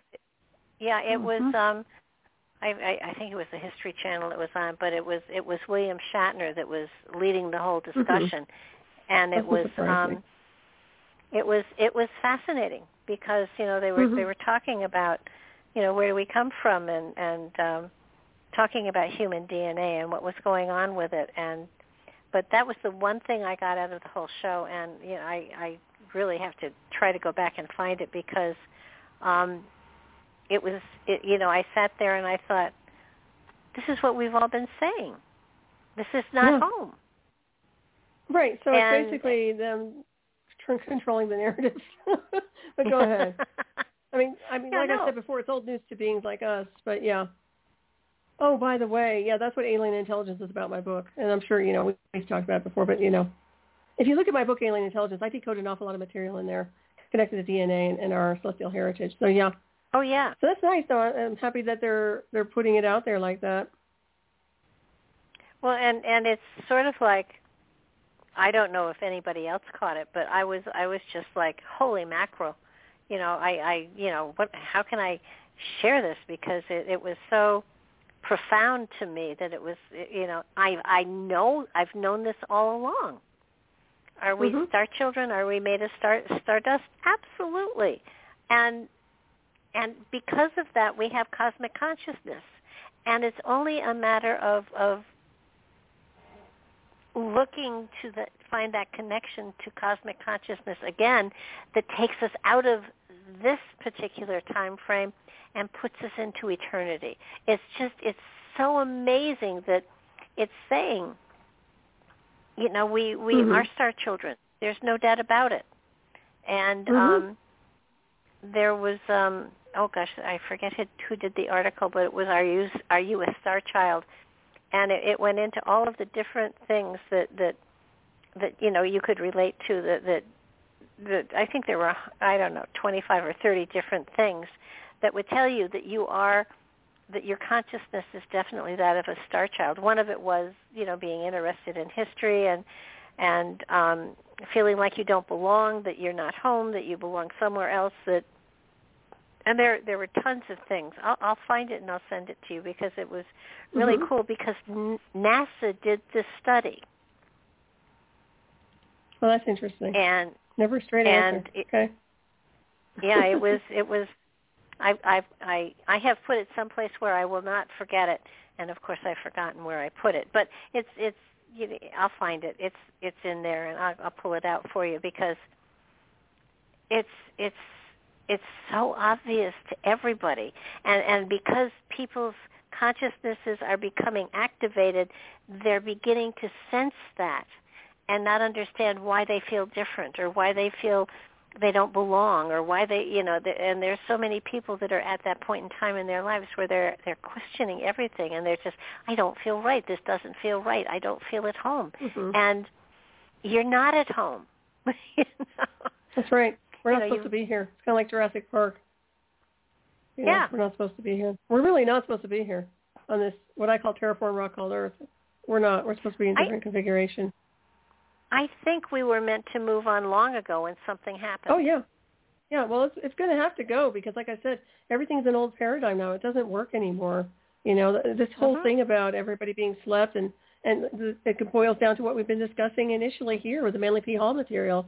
You know, that how the indoctrination program has been controlling and manipulating thought forms and belief systems to limit their evolution I mean, this is what's going on, and the same thing with the censorship on a global scale. That limits evolution. It limits education at the highest level of your own divinity, unless you do the independent research.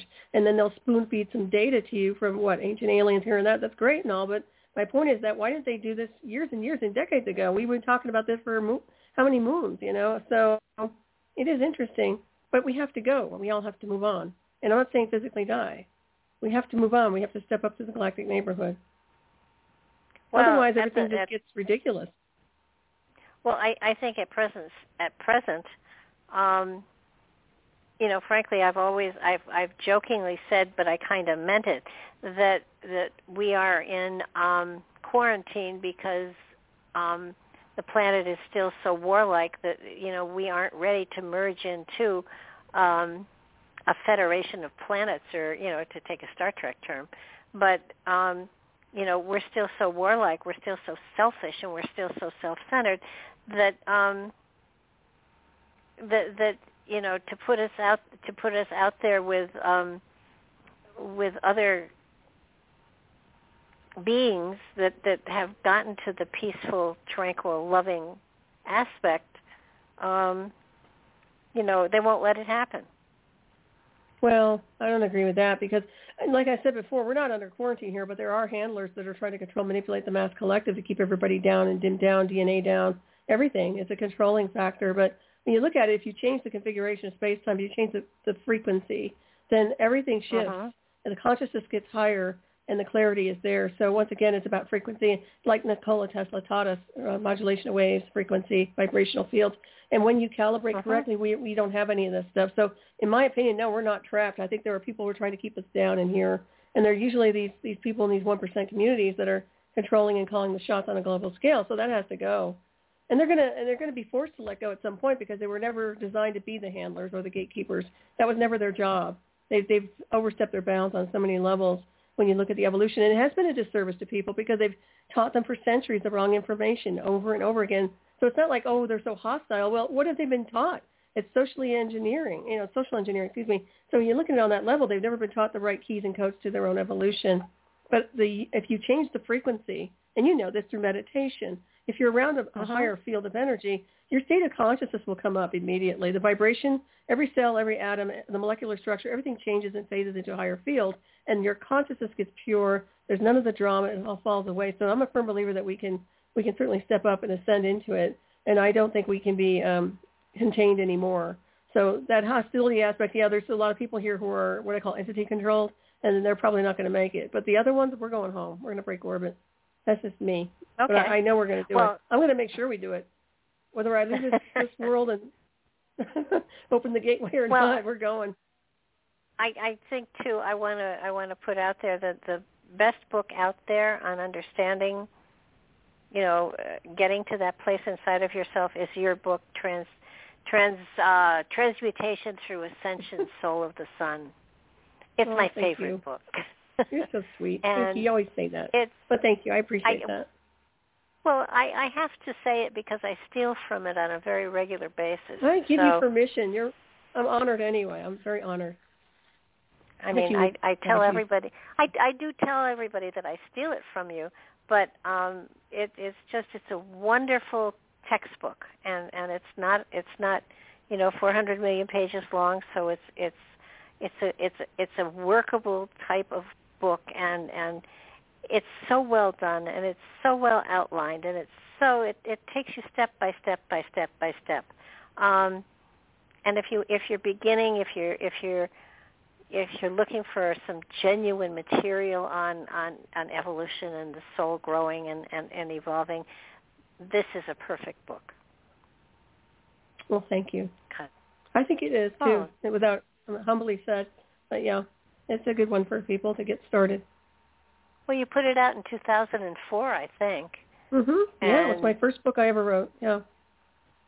and and it's it you know usually the first book somebody writes is not necessarily their best, and and I've Mhm. read all your books, but this is my favorite, and I think Oh. because it's so basic and it puts things out there for people to be able to utilize and and to and to work from and to grow from. And I Mhm. think that the, the the other the other thing really important is this isn't an overnight process.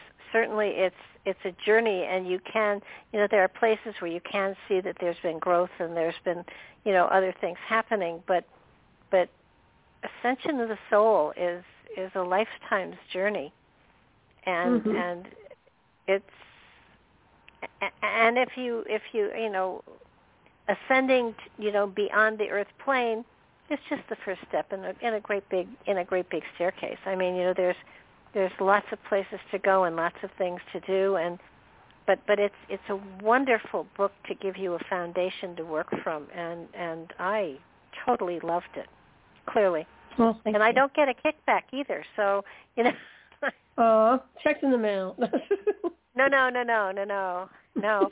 I think I think when when when somebody raves about somebody else's work and and doesn't get or expect anything in return, that says something. It does. you definitely does.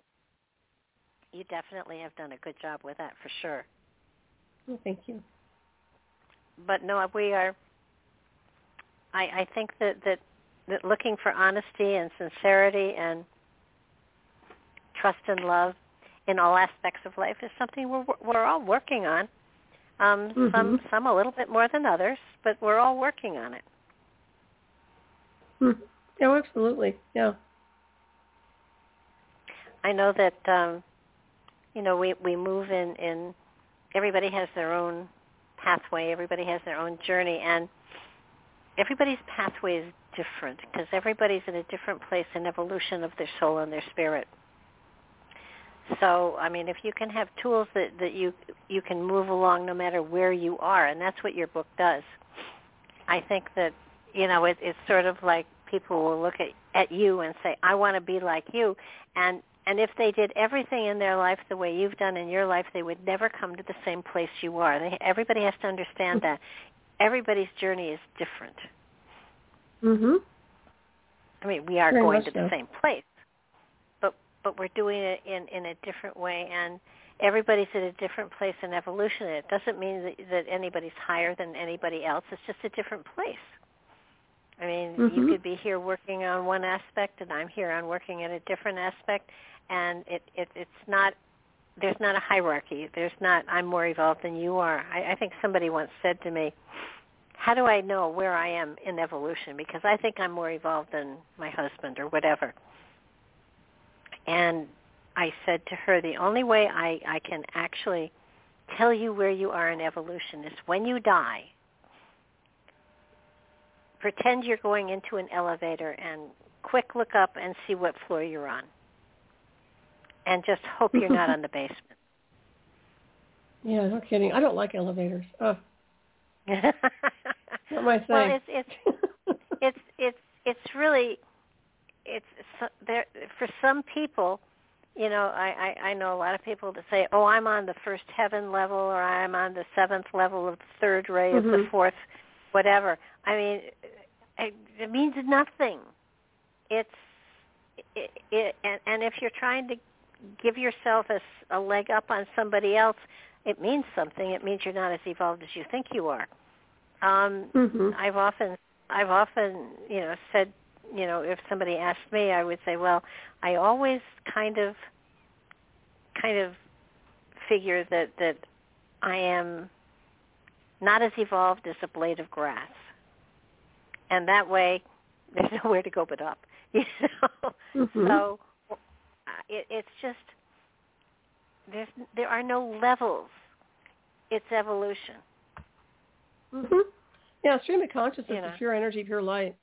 It's it's pretty simplistic on on a lot of different levels. Mhm. But so many people, you know, there's an ego thing here. You know, I'm on Mhm. the purple ray, you're on the pink Oh ray. yeah, yeah. There's you know, I am God syndrome too that goes on once in a while. They get over that soon. It, that's part of the ego thing that drops.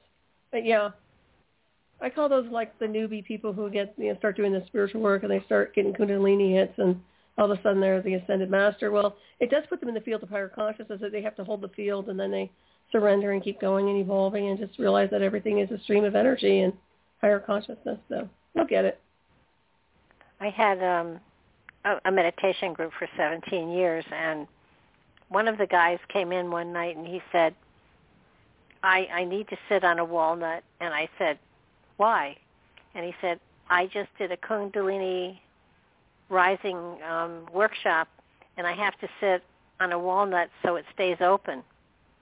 Oh, And- And I, I said, all I have is some mixed nuts. We'll put them in a little bag for you to sit on. So, this is crazy.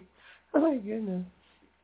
but but you know some Uh. people some people really you know go through those workshops and and you know feel that that that you know and, and I said to him you know just it, you, you can't you, I would be surprised if um if it stays wherever it is they put it because the kundalini will rise when it's ready and not one second before Mhm. and and and you know i said i don't think there's any way you can turn a switch and have it you know flare up through your body i mean you know might be able to Mhm. but it will still sink back to wherever it's supposed to be And it doesn't work Whether like that. The description alone, yeah, it's uh yeah, it's the serpent energy too. Doesn't make sense. I think I don't know. I don't get started in that, but yeah, some people just don't get the right data.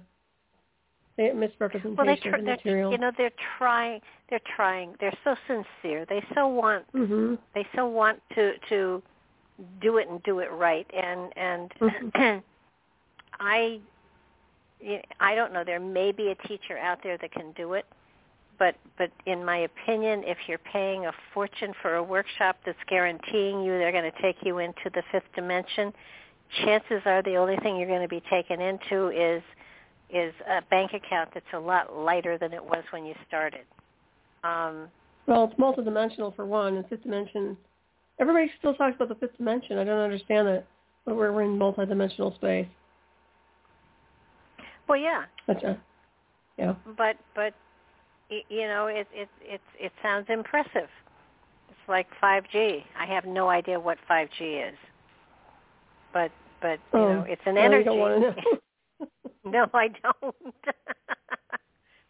but it's it's sort of like you know they throw titles out there and that you go ooh, what does that mean? And and you know if you if you want to work with vibrational stuff, use solfeggio music. That's that's vibrational music on different levels that helps you to access different aspects of your body and your evolution. But you'll do the work. And Mhm. and and again, it's like we've been saying all along. You'll do the work. And and well, sometimes you know facilitators are necessary. I can tell you that right now. for the osmosis effect and, and to assist on the on the timeline. Definitely. I mean, you can do so much with yourself, but at some point there's a teacher involved, in my opinion, Mhm. or someone there, a guide, a teacher, Always. somebody. Yeah. And and you know sometimes that teacher is the person you would least suspect. Mhm. Um, you know, all of these master teachers that are out there, they do not all come with a halo and a white robe. So No, I don't think they're supposed to though, and that's I think it's a red flag when they pretend to be perfect also. So that's something I Oh, yeah. look at. Yeah. Well, you know, we're here we're we're here to learn from our mistakes, and if you aren't making mistakes, then you aren't growing. I mean, some people overdo it a bit, but but it's you know our challenges are what make us grow and evolve and and come to higher levels and higher higher realms. It's it's exciting. I just noticed our time. it went by well, fast. We we have definitely covered the tabernacle and the wilderness. Yes, we did. Great show, Barbara. Thank you Oh, for joining it- me tonight. Oh God, it's such always such a pleasure, and it's your pick next like that. time. Oh, great. I'll look. Okay. Yeah, peruse the book. Um, Okay. And if you want to pick something like like past lives or something else to you know to take a break, we can do that too. Whatever you want okay. to do. Yeah, whatever you. Want. That's fine. Yeah, I'll look into that too. Yeah, actually, that'd be And, kind um, of fun. Oh yeah, that would be Maybe we can do that Um, now that we put it out there. Well, yeah, it, it's your choice. Um, you want to Okay. give them your radio shows and stuff like that, and um, so they can find you. Oh, sure. They can find me over there on Hyperspace at KCOR Digital Radio Network. That's on Friday nights Mhm. at 12 midnight Eastern Time, 9 p.m. Pacific Time. Raven Star's Witching Hour at freedomslips.com on Saturday night, 12 midnight Eastern Time, 9 p.m. Pacific. And, of course, with you here on your lovely Mhm. network each month on Neon Twilight on Nightlight so cool. Network. It is fun, and I love it. And thank you. Yeah. It's, it's, Oh, fun. listen, Right. I, I'm, I'm having trouble remembering that we are a network, and there are five of us, five or six of us that are doing shows on the network. So very cool. it's a great variety. But um, hmm but yeah, no, I, I think that uh, actually your your shows that you do on all the other channels are a little different than this. So you know oh, you, yeah. you you you really you really are are doing different things in different places, which is fascinating. And um, you know sometimes your shows are on a little late for me, but um, there's always archive. It's too late for me too. I'm getting older. I think I'm getting too old for shows late night. Well, Mm-hmm. it's uh yeah, I'm finding the same thing. I'm thinking, you know, nine, ten o'clock at night. That's that's we could do five, six in the afternoon, and that wouldn't be bad at all. So oh, we can always um, switch it if you need to. I'm pretty flexible. Oh no, no, uh, no. So am I. It's it's Okay. no, no. We doing it at this time gives me time to read the material before we do the show. I know, show. last minute, right? it's like a test. in a well, that way it's course, fresh yeah. in our minds. You know, come on. Yeah, that's true. That's true. No, I agree. but it, it's been it's been really this has been fun. This has been I've had a great time tonight, and I Me too. And I do thank you so much. Um, and I thank everybody for listening. And um, we will be back the last Sunday of the month, same time, hopefully. Um, if not, check check my website out. The time will be on the website. And or you can uh, follow the show on Blog Talk, and Blog Talk will let you know when the show is going to be happening. So, so thank you so much for everybody for listening. Uh, this will be up on YouTube tomorrow check it out. We covered a lot of territory. Take care, everybody. Stay well, stay happy, and stay focused. Good night now.